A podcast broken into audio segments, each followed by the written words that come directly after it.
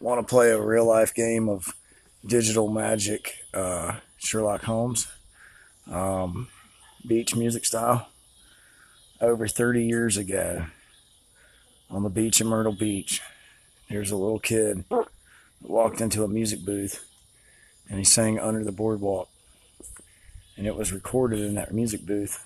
And I think the music booth was out of Memphis or Nashville or one of those, Austin, Texas, one of those music cities. I don't know where, but let's see. The kid was 10 or under, probably, and at the time. So, and the guy that recorded it was probably 30 at the time.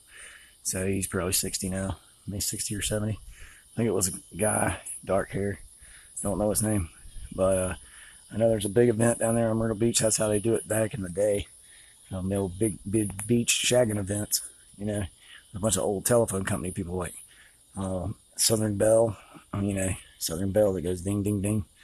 Yeah, something like that. But anyways, see if you guys can find that recording, and if you can find that recording somewhere, because somebody's got it, I'm sure, and it's all just a audio, then play that shit on the radio, on that FM dial with all you digital cats that I love so much. I love all those digital media boys, all those digital media women, all those radio fans, all those serious people, all those podcast phenomenons, but all those people on TV, all those movie stars, all those Robert Redfords out there, all those Katie Spades, all those little boys and girls doing the right thing.